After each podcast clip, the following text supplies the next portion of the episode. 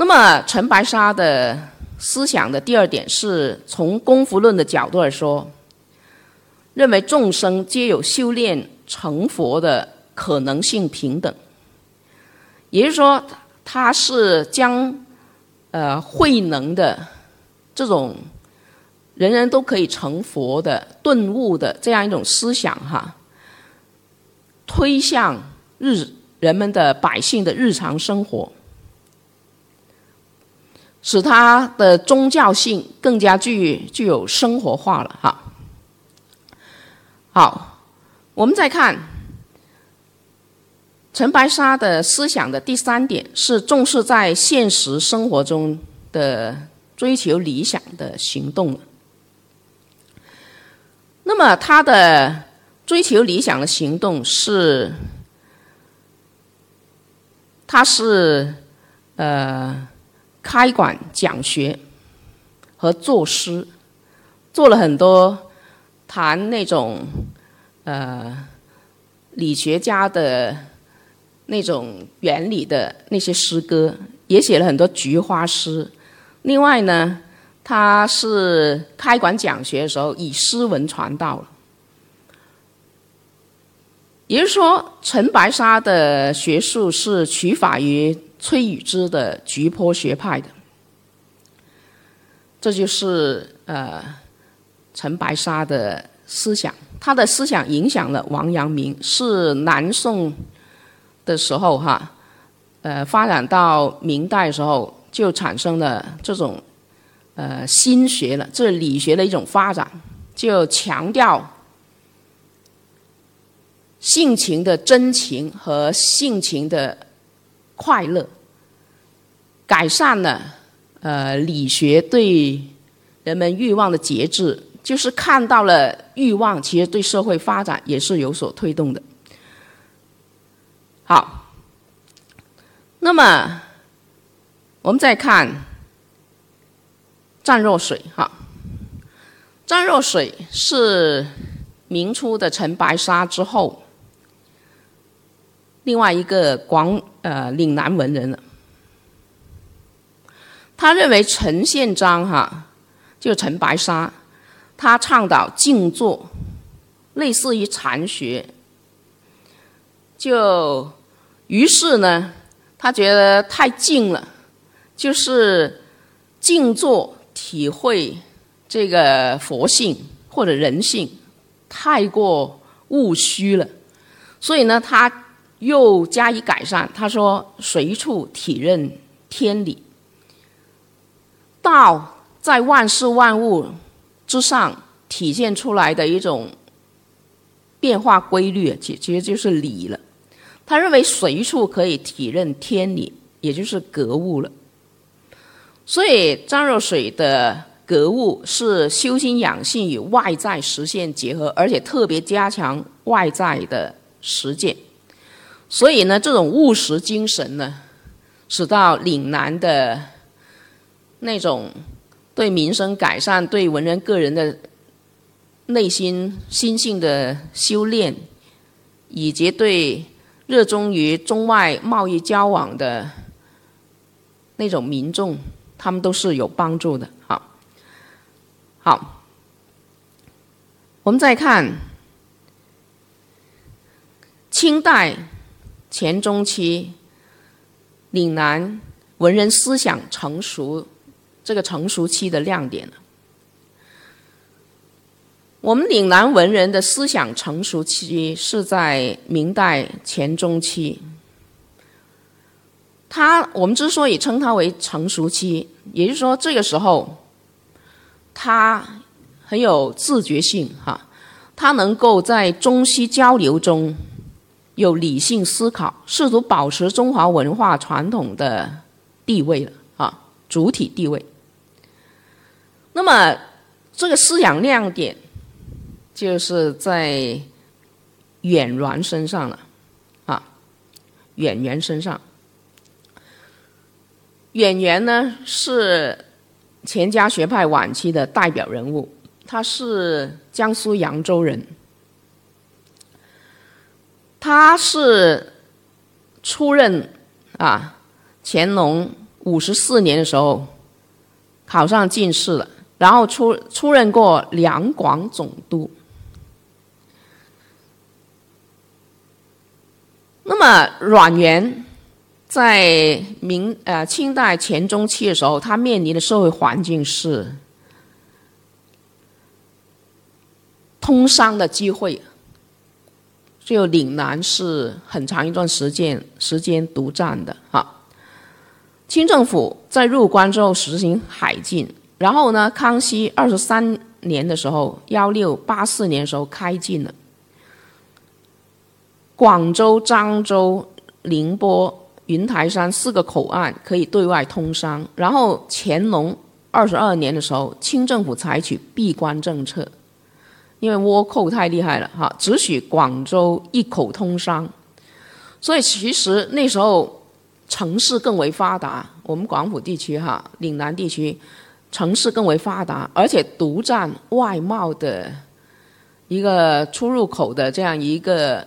一个权利哈，所以获得了开放的优势和生机。那么阮元面对这样一个情况，他就力求保持中西交流中中华文化的主体地位了。那他怎么保留呢？他就探索啊，清代前中期前中期这个阮元这个思想亮点呢，他就是。在于探索中外知识观念融合的可行性和方式，然后从中又保持中华文化的主体性的。也就是说，阮元他做了几件事情哈，一个是创办学海堂，学海堂呢是。以研习考据学为宗旨，是博习经史词章。但其实阮元的这个课堂里面呢，既有自然科学成果的介绍，也注意分科教学。更重要是什么呢？他在中西方交流之中，以西方的实证主义。与中国传统的考据学结合，所以他表面上是朴学，就朴素的朴，是汉代的朴学的一种，在今天的重新振兴，但实际上实际为实学，实学就实际的实哈，实际上为实学，关注于现实的问题的解决，这样一种关心事理的这样一种实学。所以，他其实是将考据学与西方的实证主义结合，然后在经史经史词章的学员的学习内容上面，其实又加有西方的啊嗯加有那种自然科学成果的介绍。所以，他其实是在研究中外知识的融合，中外的。学术体系的一种融合，所以他在探索这样的途径。那么他就建立了学海堂，还有呢，他创办了孤经经社，不以考科举为目标，是里面学习内容包括天部啊、地理啊、算法、词章啊等等。所以他是既办。呃，学海棠又办孤经经社哈，孤经经社。另外，他还出版书籍。阮元刻了出版了《皇清经解》，《皇清经解》。所以呢，梁启超指出，岭南学风为之转盛啊。阮元啊，阮元。都都岳创办了学海堂，即刻黄清经解，于是其学风大波于吴越，道贤以降，将至衰而越转盛。所以呢，阮元一直是探索中西交往的一种汇通之路，在这方面做了很大的努力了啊。好，那么我们再看岭南广府文人思想的新变期的思想亮点，是在于这个亮点是指康有为和梁启超了。这个时期，社会的那种平等追求啊。又面临一个新的任务了啊！以前呢是社会阶层啊的平等，啊，广府文人、岭南文人他们的这些思想家在努力的改善这种不平等的状态。现在除了阶层的不平等之外，还有中外不平等，也就是说，社会这个时候进入了半殖民地半封建的状态。所以这个时候，文人面临了一个新变期，他们对国家的传统价值的前景感到担忧，因为中学与西学有较大的差异。十九世纪中叶以来，西方的社会科学学科，例如哲学、文学、历史学和自然科学学科，如地理学。天文学等不断影响中国，而半封建半殖民地的状态对经济影响打击很大。例如，外国的资本主义国家凭借不平等的条约，靠低关税大量倾销商品，而大大量的战争赔款则导致民生艰难。同时呢，又增强了侵略我们国家的国国家的那些国家的国力，例如《马关条约》的赔款，就增强了日本的国力了。那么，康有为和梁启超、梁启超做了什么思想的新变呢？他就要打破这种。中西隔阂的，在学术上隔阂的一种状态，改善中西汇通的，呃，探索中西汇通的途径，改善半殖民地半封建社会的这样一种状态，改变这种状态。那么梁启超、康有为他们主要是有几点表现哈。他们的思想有几点表现，他们的思想可以概括为什么呢？就是进一步改变半殖民地半封建的状态，就是最根本的做法，就是中西中学和西学汇通啊，保持我们的传统价值的一些优势，然后结合西方的一些有价值的。那些学科的经验知识为我所用，哈。那么在那么他们的两个思文人思想家，他们的思想亮点具体表现为几点呢？第一点是在中西文化的交融原则方面，岭南文人强化文人的自信心。也就是说，怎么强化呢？也就是中学为体，西学为用，也就是以宋学的义理之体与西学的正义之用融合起来。康有为的思想是他的成熟期是大概在幺八九零年到幺八九八年。他通过给广东大儒朱一新的信，谈了自己的体用观。他说啊，呃，以身心义理为先，然后他说那对那些学生啊，要以身心义理为先，然后许其读西学、西书。梁启超说，中学、西学都要折中于孔子。那么梁启超是康有为的学生了。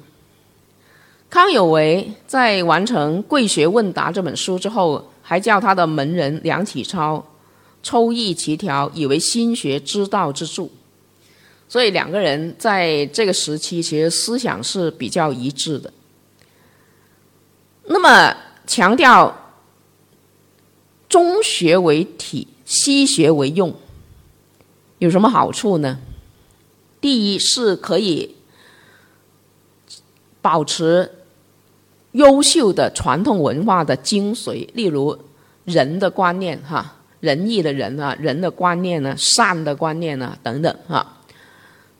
第二是可以，呃，能够保持中国天人合一的自然观这种知识体系。然后，对这种西学的知识体系，看能不能把它作为我们的这种知识体系的延伸。第三呢，更重要的是，通过中西学的融通呢，获得循序渐进的改革机会啊，争取一点时间。所以呢，梁启超、康有为的中体。以中学为体、西学为用的观念呢，比张之洞还早，比较早的时候就有这种观念，所以它是一种创新哈。中体西用成为了最具有中国特色的回应方式，是一种可操作的一种呃想法哈，一种途径。那么康有为和梁启超的第二个。第二个思想亮点的表现是，试图学科分类，使到中西对话的可能能够发生哈。也就是说，他做了三件事：第一是进行学科分类；第二是寻找中西学范畴和术语的一些共同点，然后才能够。呃，对话的嘛。然后第三呢，它是用公羊学的义理观与西学的有用的部分相结合，以产生新的新思想啊，作为新产生新思想的途径啊。我们看一下他康梁两个人哈，他们在私学教育里面进行了学科分类。我们知道六艺和诸子内容其实。都是具有全面性的哈。那么司马迁对六艺曾经有一个概说，他说啊，艺啊涉及天地阴阳五行等事物，擅长研究宇宙变化；礼呢注重日用人伦，而书呢记载先王的政事，诗呢记载山川风物、鸟兽虫鱼等等。他说，以前的六艺诸子啊都是全面的。而且古代的图书分类具有综合性。你看刘向、刘歆父子以七略的分类方法对图书典籍进行分类，后世还有六经皆史的说法，所以中国图书分类也是具有综合性的。那么西方呢，它是进行学科分类的，所以康梁他们两个人。他们做了这个学科分类的工作。另外呢，康梁还寻找中西学术范畴和术语的共同点。呃，例如，例如，康有为说：“人，那就等于是天道元气法则。那么形而形而下的表现为义。”理、智、信、引力、自由、平等、公正、博爱。他说：“人其实就是跟那个自由、平等、公正、博爱，呃，相关联的，是人的这种概念的形而下的表现。所以呢，他认为西方所倡导的民主、自由、博爱等观念呢，是中国一直就存有的。也就是说，康有为啊、梁启超他们呢，是寻找学术概念中西能不能融通呢？他们一直做了这种努力。那么，康梁他们还用公羊学的义理观与西学的有用部分相结合，以产生新思想的途径。哈。发现了这种途径。公羊学呢是经文经学，注重义理，也就是说注重对经典的一些话语的重新阐释。所以呢，这种对经学的阐述方式呢，对经典的阐述方式，再度在岭南广府地区啊，成为了鸦片战争前后维新运动的思想武器了。也就是说，不太依赖对经典字句的训诂，然后根据现实情况对经义重新阐释。例如，康有为，他就是力主公羊三世说，他就是他的三世说呢，是这样的哈。他说啊，是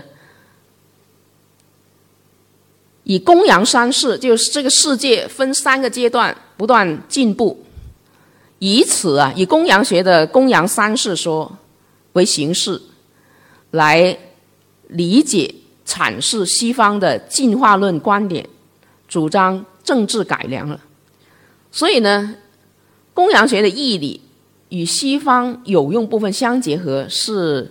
康梁产生新思想的一个途径。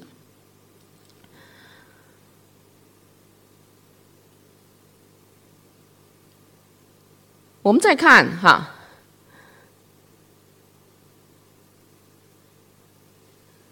那么康梁其实呢，还大力参与对新社会的展望。他认为中国传统思想，呃，可以。再补充进西方的一些思想，哪些思想呢？西方哪些思想呢？就是纯粹的知识追求，个人与社会关系领域的社会契约观念，还有西方的平等意识。呃，对未来社会，康梁是这样展望的：一个是增加纯粹的知识追求。以前的皇帝多关心社会的管制时候的稳定，那么中国文人追求的理想社会是有牧歌情调的和谐社会，所以呢，中国传统知识体系大多关注知识的实用性。那么康梁认为，岭南啊文人思想啊，其实应该多关注于。科学理性精神及求真观念，来调和这种掣肘。还有社会契约观念，可以增强社会成员的个人的主体性，调和儒家思想较强的家族观念。在社会管制方面，增加国民的民主力量，扩大人民对政治的参与权。还有呢，呃，西方文化包括杜威啊。呃，克伯区等人的实用主义观念呢，啊，希腊的个人主义哲学都可以参照啊。还有西方的平等意识也可以参照。中国社会啊，岭南思想家他们发展了慧能的那种人人成佛的这种宗教方面的思想。也发展了欲望对于呃人生的快乐，对于社会的发展的促进作用，这种陈白沙的观念哈，还有在个人修养的时候啊，随处体认真理的这种占啊占干权的这种思想。那么在这个时候，他们又吸收了西方的一些平等思想，特别是他强调哈，世界大同，世界可以大同，呃，还有呃我们传统的那种，嗯，好像我们已经发展起来一种人人可以通过修炼成佛的这样一种可能性平等。可以发展为权力平等，特别是政治权力的平等，因为这一点在西学中发展的比较早一点、充分一点，他认为也可以吸收哈。那么梁启超后来还写了《中国近三百三百年学术史》，其实是以改变半封建半殖民地社会落后状态那种呃志向。去研究中西学术，它在人们的社会背景和研究途径和学术概念方面的差异，他想加以汇通，哈，所以显示出他们中西比较、中学西学比较的一种宏大的一种志向和一种方式的探索欲念的，哈。那么。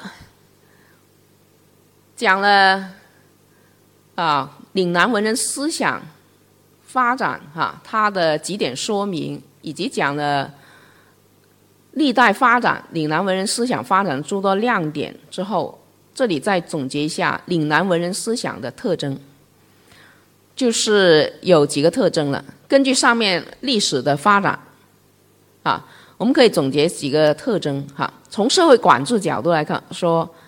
呃，岭南文人他的思想方面，他是努力寻找商业社会管制的公平有效原则。那么在学术上，岭南文人是寻求中西学的相融点。